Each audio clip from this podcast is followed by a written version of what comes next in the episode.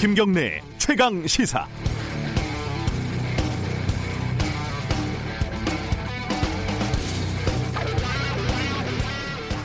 제가 아침 방송 때문에요. 평일에는 술을 전혀 마실 수가 없어서 금요일마다 어, 지인들과 한 잔씩 하곤 합니다.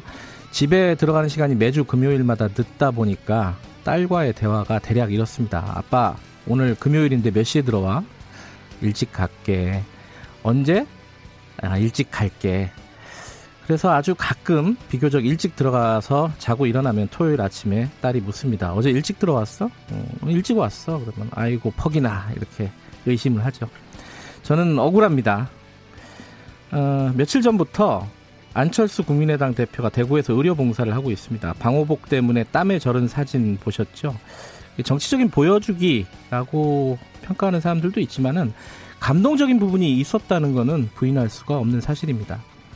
그런데 안 대표가 환자 근처에도 가지 않았다 이런 쇼를 하고 있다 이런 주장이 대구 병원에 있다는 지인의 말을 빌려가지고 인터넷에 올려서 좀 퍼졌습니다. 심지어 의사 면허가 없다, 무면허다 이런 주장까지 나왔고요.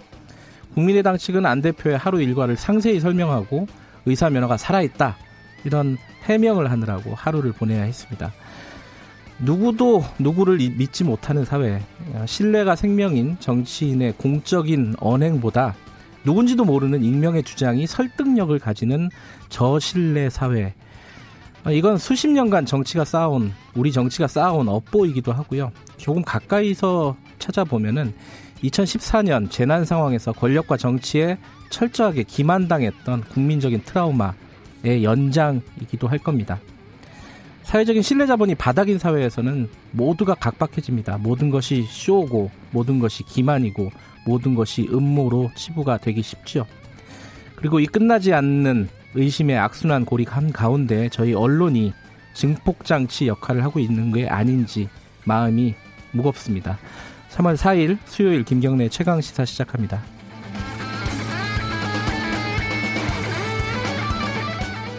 김경래의 최강 시사는 유튜브 라이브로도 함께 하고 계십니다. 샵 9730으로 문자 보내주시고요. 짧은 문자는 50원이고 긴 문자는 100원 들어갑니다. 스마트폰 애플리케이션 콩, 뭐 유튜브 댓글 이런 걸 이용하시면은 무료로 참여하실 수 있습니다. 주요 뉴스 브리핑부터 시작하겠습니다. 고발 뉴스 민동기 기자 나와 있습니다. 안녕하세요. 안녕하십니까. 어, 마스크 문제가 계속 연일 어, 논란이 되고 있습니다. 지금 판매를 약국으로 일어난다 이런 방침을 지금 정부가 세운 거죠? 네, 지금은 뭐 우체국 농협 하나로마트, 약국 이렇게 나뉘어져 있는데요. 공적 마스크 말씀하시는 거죠? 그렇습니다. 예. 근데 정부가 공적 판매처를 전국 2만 4천여 개 약국으로 일어나기로 했습니다. 네. 조만간 마스크 수급 종합 대책을 발표할 것으로 보입니다. 그리고 문재인 대통령이 이 마스크 공급과 관련해서 어제 또 국민 대국민 사과 입장을 발표를 했는데요. 지난달 28일 여야 대표와의 회동 때 국민께 송구하다 이런 얘기를 한 데 이어서 네. 또다시 사과를 했습니다. 최근 공식 석상에서 문재인 대통령이 마스크 문제를 언급한 것만 벌써 네 번째입니다. 홍남기 부총리 겸 기획재정부 장관이 또 어제 국회 경제 분야 대정부 질문에 나왔는데요. 네. 취약계층에 대해 마스크 1억 3천만 장 무상 공급 계획을 가지고 있다고 했고 네. 마스크를 사재기에서 나중에 높은 가격에 파는 분들은 정말 낭패를 볼 수 있다고 또 경고를 했습니다. 네. 이 지금 사실 현실적으로는 공급 공급이 부족할 수밖에 없는 상황입니다. 그렇습니다. 그렇죠? 예. 그래서 지금 정부에서 마스크를 어떻게 사용해라 이런 권고를 좀 다시 줬습니다. 네, 식약처가 어제 이제 마스크 사용 권고 사항 개정 내용을 발표를 했거든요. 네. 감염 위험성이 있는 경우하고요. 기저 질환이 있는 사람들은 보건용 마스크 사용을 권고한다고 했습니다. 네. 대신에 감염 우려가 높지 않거나 아, 보건용 마스크가 없는 상황에서는 면 마스크를 사용하는 것도 도움이 된다고 이제 밝혔고요. 다만 전제가 있습니다. 그러니까 마스크 공급량이 충분하지 않기 때문에 이거는 한시적으로 적용되는 것이다라는 전제를 달았고요. 네. 아, 자신은 건강하더라도 코로나19 감염 의심자를 돌보고 있는 사람이 있지, 않, 있지 않습니까? 네. 이분들은 KF94 이상 보건용 마스크를 써야 하고요. KF80 이상의 보건 마스크를 써야 하는 경우는 노인, 어린이, 이분들은 꼭 이렇게 써야 됩니다. 그리고 네.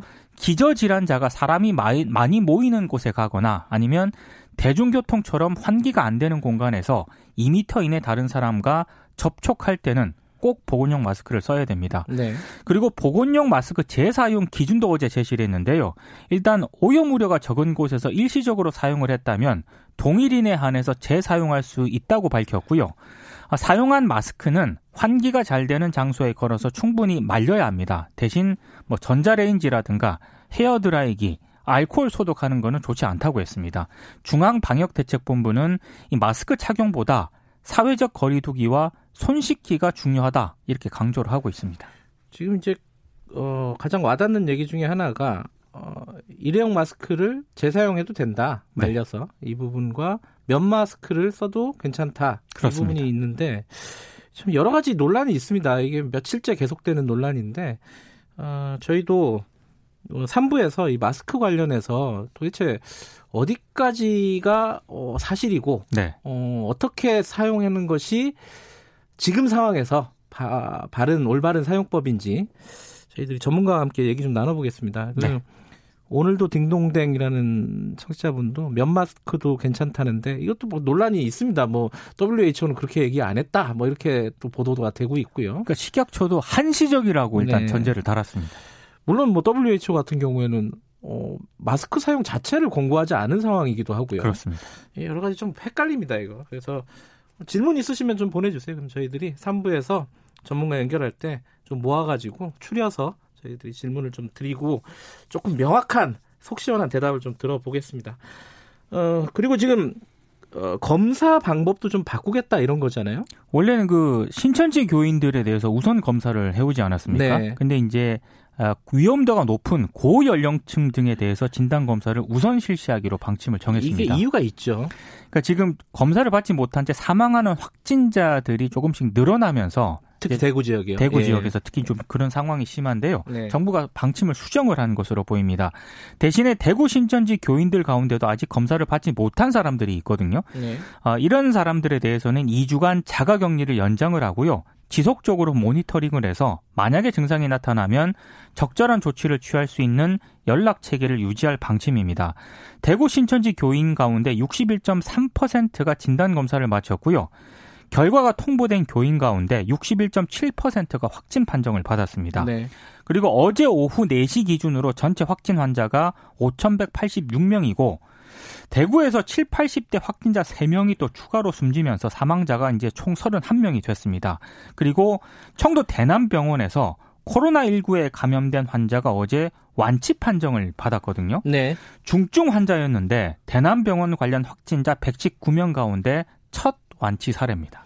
지금 신천지 교인 대구 지역 신천지 교인 만 천여 명, 천 명? 그, 그 정도 중에 61%가 검사를 받았다면은 네.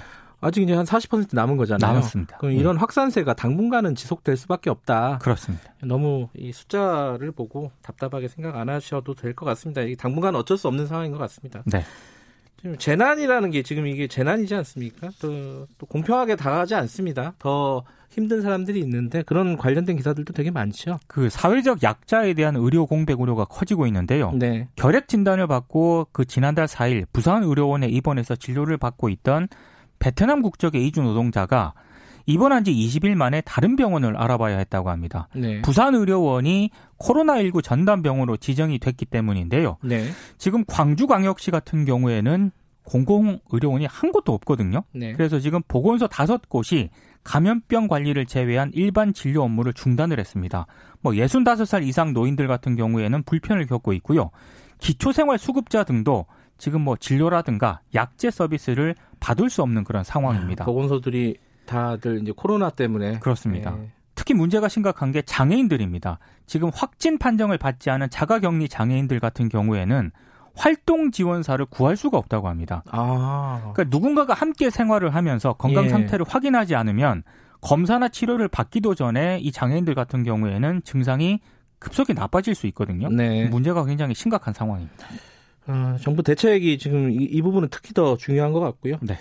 지금 서울시가 신천지 법인을 취소하겠다 네. 이런 입장을 밝혔는데 어제 저희들이 방송을 하면서 어, 추적 20분 시간에 네. 신천지가 어, 법인이 아니라 임의단체인 것으로 지금 어, 알려져 있다라고 저희들이 얘기를 했는데 네. 사실 법인이었네요, 그죠? 이 부분 그러니까 서울... 저희들이 수정을 좀 해야겠습니다. 네, 서울시가 이제 공익에 해하는 행위를 했기 때문에 네. 법인 취소 요건에 해당한다는 게 서울시 입장입니다. 음. 민법 제 38조를 보면은요.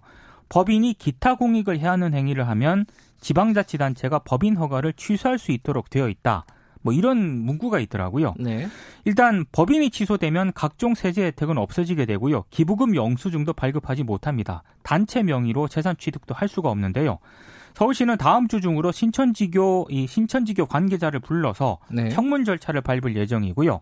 아, 최종 검토 과정을 거쳐서 신천지교 측에 취소를 통보할 예정입니다. 그리고 지금 신천지 대구교회에 대해서 경찰이 압수수색 영장을 신청을 했는데 네. 대구지검이 한 차례 반려한 것으로 나타났습니다. 경- 경찰은 보강 수사를 통해 압수수색 영장을 다시 신청할 방침입니다. 어, 정치권 소식 좀 알아보죠. 그 선관위가 총선 선거구 획정안을 지금 어, 국회로 넘긴 거죠, 지금? 그렇습니다. 세종, 경기 화성, 강원 춘천, 전남 순천 네 곳에서는 선거구가 한 곳씩 늘어나고요. 네. 서울, 경기, 강원, 전남에서는 네 곳이 줄어듭니다. 아, 네개 지역에서는 선거구 통폐합이 발생을 하는데 일단 뭐 예를 들면은요. 서원 서울 노원 을 같은 경우에는 갑을병 세 곳에서 갑을 두 곳으로 줄어들게 됩니다. 음, 세 곳에서 두 곳으로 네. 노원은 예. 경기 안산은 상록 갑을 및 단원 갑을 이렇게 네 곳이었는데 안산 갑을병 세 곳으로 통합이 되고요. 네. 강원에서도 다섯 개 지역구가 네 곳으로 조정이 되고 전남에서도 역시 다섯 개 지역구가 네 곳으로 줄어들게 됩니다. 예. 여야가 굉장히 곤혹스러운 모습입니다. 비상이겠어요, 이거 당사자들은. 통폐합 영향을 받는 현역만 16명에 달하고요. 네. 예. 공천이 확정이 됐는데 선거구 통폐합 결정을 받아둔 후보들만 10명이라고 하거든요. 네. 어, 지금 선관위 확정안은 공직선거법상 위법 사항이 있을 때만 한 차례 획, 이 중앙선관위로 돌려보낼 수가 있습니다. 네. 그래서 이걸 돌려보낼지 말지 여야가 고민을 하고 있습니다. 이게 사실 획정안이 미리미리 돼야 되는데 그렇습니다. 예. 예, 이게 너무 늦었습니다. 공천하고 획정하는 상황이 이게 계속 벌어지는 거예요. 그죠? 그렇습니다. 21대 국회에서는 좀 안 그랬으면 좋겠습니다. 어, 북한이 지금 어, 발사체를 어제 발사를 했고, 어, 그리고 그 청와대에서 어, 유감 표명을 했어요. 네. 거기에 대한 또 북한의 입장이 나왔네요. 김여정 노동당 제1부부장이 본인 명의의 담화를 처음 발표를 했거든요. 네. 굉장히 격한 반응을 보였습니다. 청와대의 비논리적인 주장과 언동은 남측 전체에 대한 우리의 불신과 증오, 경멸만을 더 증폭시킬 뿐이다. 이렇게 얘기를 했고요. 예. 더 격한 표현들이 굉장히 많이 들어가 있습니다. 그리고 한국과 미국이 이달 초 예정된 한미 연합훈련을 연기하기로 결정을 하지 않았습니까? 예. 이것과 관련해서도 신종 코로나 바이러스가 연기시킨 것이지 그 무슨 평화나 화해와 협력에 관심도 없는 청와대 주인들의 결심에 의한 것이 아닌 것은 으흠. 세상이 다 안다. 이런 반응을 내놓았습니다. 그 코로나 때문에 연기, 어, 훈련 연기한 걸 가지고 왜 우리한테 생색을 내냐, 뭐 이런 거죠 지금. 네, 좀 격한 반응입니다. 예. 아, 엊그제 아, 발사체를 발사한 거죠? 그렇습니다. 예. 마지막 소식 하나 전해주시죠. 고 문중원 기수시민대책위원회가 어제 기자회견을 열었는데요. 네. 전국의 노동자 시민이 희망 차량 행진을 한다고 밝혔습니다. 이 문중원 씨는 한국 마사회 내부 부조리를 고발하는 유서를 남기고 지난해 11월 29일 스스로 목숨을 끊었는데요. 어, 사망 100일이 오는 7일이거든요. 네. 이때 이제 희망 차량 행진이 오후 1시부터 열릴 예정이고요. 어, 과천 경마 공원에 집결을 해서 뭐 한국 마사회 회장 자택, 국회와 더불어민주당 당사, 이낙연 전 국무총리 선거사무소 등 3개 경로로 행진을 할 예정입니다. 예, 여기까지 듣죠. 고맙습니다. 고맙습니다. 고발 뉴스 민동기 기자였고요. 김경래 최강 시사 듣고 계신 지금 시각은 7시 34분입니다.